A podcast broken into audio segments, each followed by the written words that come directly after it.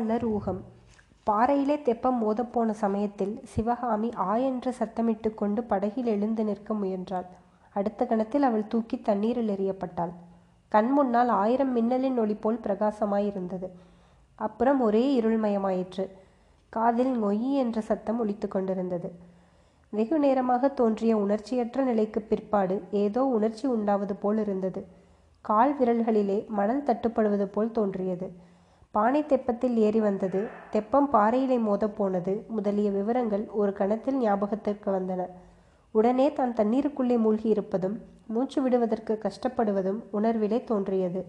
ஆஹா மாமல்லரும் மூழ்கியிருப்பாரல்லவா? இரண்டு பேரும் சேர்ந்துதானே வெள்ளத்தில் மூழ்கினோம். ஒருவர் கையை ஒருவர் பிடித்து கொண்டு செத்து போகக்கூடாதா? என்ற எண்ணம் மின்னல் போல உதித்தது. அதே கணத்தில் ஒரு கரம் அவளுடைய கரத்துடன் தட்டுப்பட்டது. மறுகணத்தில் அந்த கரம் அவளுடைய கையை பற்றியது. ஆஹா அது மாமல்லரின் உறுதியான கரம்தான். சந்தேகமில்லை. நமது கடைசி மனோரதம் உண்மையிலேயே நிறைவேறப் போகிறதா? சண்டையும் சூழ்ச்சியும் வஞ்சகமும் கொடுமையும் நிறைந்த இந்த உலகை விட்டு நீங்கி சொர்க்கலோகத்தில் புகும்போது தானும் மாமல்லரும் கைகோர்த்து கொண்டு போகப் போகிறோமா? இதென்ன? கால் நன்றாய் ஊன்றுகிறதே. இதோ கூழாங்கற்கள் காலில் தட்டுப்படுகின்றனவே. ஏதோ? திடீரென்று வெளிச்சம். தண்ணீர் வர வர கீழிறங்கி கழுத்து மட்டுக்கும் வந்து மார்புக்கும் வந்து பிறகு இடுப்பு மட்டுக்கும் வந்துவிட்டது ஆனால் பிரவாகத்தின் வேகம் மட்டும் குறையவில்லையாதலால் சிவகாமியை உருட்டி தள்ளி பார்த்தது. அத்தோடு மூங்கிலிலிருந்தும் வாயிலிருந்தும் தண்ணீர் கொட்டியபடியால் சிறிது நேரம் மிக்க வேதனையாயிருந்தது. இவ்வளவு அவஸ்தைகளுக்கிடையில் தன் கரத்தை மாமல்லர் கெட்டியாக பிடித்து கொண்டு நிற்பதையும் தன்னைப் போலவே ஆயனர் குண்டோதரன் அத்தை எல்லோரும் வெள்ளத்தின் வேகத்தினால் தட்டு தடுமாறிக் கொண்டிருப்பதையும் சிவகாமி கண்டாள்.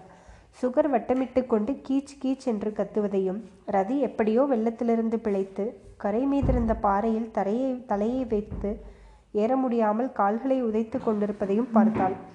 பானை தெப்பம் மோதிய இடத்தில் வெள்ளத்தின் வேகத்தினால் பெரிய பள்ளம் ஏற்பட்டிருந்தது. ஆனால் அடுத்ததற்போல் சமீபத்திலேயே ஆழம் குறைந்து தண்ணீர் மேட்டுப்பங்கான இடத்தில் பரவி பறந்து கடந்தது. இக்காரணத்தினால் எல்லோரும் தப்பி பிழைப்பது சாத்தியமாயிற்று. எல்லோரும் தட்டுத்தடுமாறி கரையேறியானதும் கரை ஏறியானதும் ஐயோ போச்சே என்றான் குண்டோதரன். மற்றவர்கள் திடுக்கிட்டு அவனை பார்த்தார்கள். என்ன போய்விட்டது? என்று ஆயனர் கேட்டதும் அவள் முட்டை போச்சே என்றான். சற்று நேரம் எல்லோரும் கொல்லென்று சிரித்தார்கள். பிறகு புருஷர்களும் ஸ்திரீகளும் துணிகளை பிழிந்து உலர்த்தி கட்டிக்கொள்வதற்காக வெவ்வேறு திசை நோக்கி சென்றார்கள். குண்டோதரனும் குமார சக்கரவர்த்தியும் ஒரு பக்கமாய் போன போது குண்டோதரா அவள் மூட்டை போனதை பற்றி அழுகிறாயே தெப்பம் போய்விட்டதே அதற்கு என்ன செய்கிறது? என்று மாமல்லர் கேட்டார். பிரபு நல்ல வேளையா இந்த பாரி பிரதேசத்தில் தெப்பம் மோதி கவிழ்ந்ததே என்று எனக்கு சந்தோஷமாயிருக்கிறது. இல்லாவிட்டால் கடலில் போய்தானே சேர வேண்டும்? சமுத்திரத்து அலைகளிலே இந்த பானை தெப்பம் என்ன செய்யும்? என்றான் குண்டோதரன். இருந்தாலும் தெப்பத்தையும் காப்பாற்றி இருக்கலாம். நீ மட்டும் இன்னும் கொஞ்சம் லாவகமாக களி போட்டிருந்தால். அப்படி அவசியம் வேண்டுமென்றாலும்.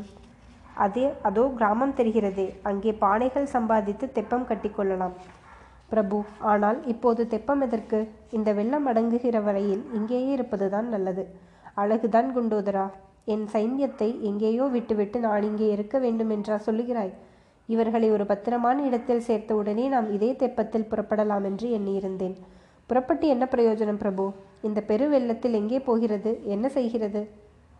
சைன்யம் தாங்கள் விட்ட இடத்திலேயே இருக்குமா? தென்பெண்ணை கரையெல்லாம் இப்போது ஒரே வெள்ளக்காடாயிருக்குமோ அதனால்தான் அவசியம் நான் போக வேண்டும். பரஞ்சோதியும் மற்றவர்களும் என்னை பற்றி என்ன நினைப்பார்கள்? என்ன நினைப்பார்கள்? தாங்கள் பத்திரமாய் இருக்க வேண்டுமே என்றுதான் நினைப்பார்கள். அவர்களை பற்றி தங்களுக்கு சிறிதும் கவலை வேண்டியதில்லை. ஏறி உடைத்து கொண்ட செய்தி அவர்களுக்கு நல்ல சமயத்தில் போய் சேர்ந்திருக்கும். துணிகள் உலர்ந்து கொண்டிருக்கையில் குண்டோதரன் தன்னுடைய வரலாற்றை மாமல்லருக்கு விவரமாக கூறினான். நாகநந்தி விஷயமாக ஆதியில் சக்கரவர்த்திக்கு சந்தேகம் ஏற்பட்டு அதன் பேரில் ஆயனர் வீட்டுக்கு சத்ருக்னன் தன்னை காவல் போட்டதிலிருந்து தொடங்கி முதல் நாள் இரவு நாகநந்தியை தொடர்ந்து ஏரிக்கரைக்கு போய் அவருடன் துவந்த யுத்தம் செய்தது வரையில் விவரித்தான். அப்போது ஒரு அதிகார குரல் தன்னை எச்சரித்ததையும் அதன்படியே தான் விரும் திரும்பி வந்து வயோதிக புத்த பிக்ஷுவை வெள்ளத்தில் தள்ளிவிட்டு தெப்பத்தை கைப்பற்றி கொண்டு வந்ததையும் விவரமாக கூறி முடித்தான். குண்டோதரன் கூறியதையெல்லாம் கேட்டு மகேந்திர பல்லவரின் முன்யோசனையினாலும் ராஜதந்திரங்களினாலும் மாமல்லருக்கு இருந்த மறிப்பு பன்மடங்கு அதிகமாயிற்று. குண்டோதரனுடைய சாமர்த்தியத்தை பற்றியும் அவர் மிக வியந்து பாராட்டினார். ஆனால் நீ அந்த வயோதிக பிக்ஷுவை தெப்பத்திலிருந்து தள்ளியது மட்டும் எனக்கு பிடிக்கவில்லை குண்டோதரா. அந்த பாவத்தை ஏன் செய்தாய்? என்று கேட்டார். அது பாவமில்லை பிரபு பெரிய புண்ணியம். அவன் புத்த பிக்ஷுவும் இல்லை ஒன்றும் இல்லை காஞ்சி நகரத்திற்கு கோட்டை வாசலில் காவலனாக இருந்தவன். இந்த நாகநந்தியின் வலையில் விழுந்து தேச துரோகியாகிவிட்டான் அவனை வெள்ளத்தில் தள்ளியது போதாது. அவன் தலையிலே ஒரு கல்லையும் தூக்கி போட்டிருக்க வேண்டும் என்றான் குண்டோதரன். அப்படியானால் எல்லாவற்றுக்கும் மூல காரணமான நாகநந்தியை ஏன் உயிரோடு விட்டாய்? அவரையும் கொன்று விடுவதற்கென்ன? என்று மாமல்லர் கேட்டார். பிரபு எப்படியும் அந்த நாகப்பாம்பை கொன்று தீர்த்து விடுவது என்றுதான் எண்ணியிருந்தேன். ஆனால் சண்டையை நிறுத்து என்று இருளில் கேட்ட அதிகார குரலின் கட்டளையை மீற முடியவில்லை. ஆகையினால்தான் உடைப்பிலேயே தள்ளிவிட்டு வந்தேன். யார் கண்டார்கள்? உடைப்பு வெள்ளத்தில் அந்த வேஷதாரி பிக்ஷு மூழ்கி ஒளிந்து போயிருக்கலாம் அல்லவா? கூடாது குண்டோதரா கூடாது. அப்படி அப்பேற்பட்ட பாதகனுக்கு அவ்வளவு சுலபமான மரணம் கூடாது. அந்த கள்ள பிக்ஷுவினால் ஆயனரும் சிவகாமியும் எப்பேற்பட்ட அபாயத்திற்குள்ளாகிவிட்டார்கள்? பிரபு மன்னிக்க வேண்டும். நாகநந்தியை பற்றி இவர்களிடம் ஒன்றும் பிரஸ்தாபிக்காமல் இருப்பதே நலம். இவர்களுக்கு விஷயம் ஒன்றும் விளங்காது. வீணில் மனத்துன்பம் அடைவார்கள். மாமல்லர் அதை ஒப்புக்கொண்டார். பிறகு ஏரிக்கரையில் உனக்கு கட்டளையிட்ட குரல் யாருடையது என்று தெரியவில்லையா? என்று கேட்டார். ஊகித்தேன் பிரபு. ஆனால் தங்களிடம் சொல்ல தைரியமில்லை. மன்னிக்க வேண்டும் என்றான் குண்டோதரன். எச்சரித்தவர் மகேந்திர சக்கரவர்த்தியாயிருக்குமோ என்ற எண்ணம் ஏற்கனவே அவர் மனதில் தோன்றியிருந்தது.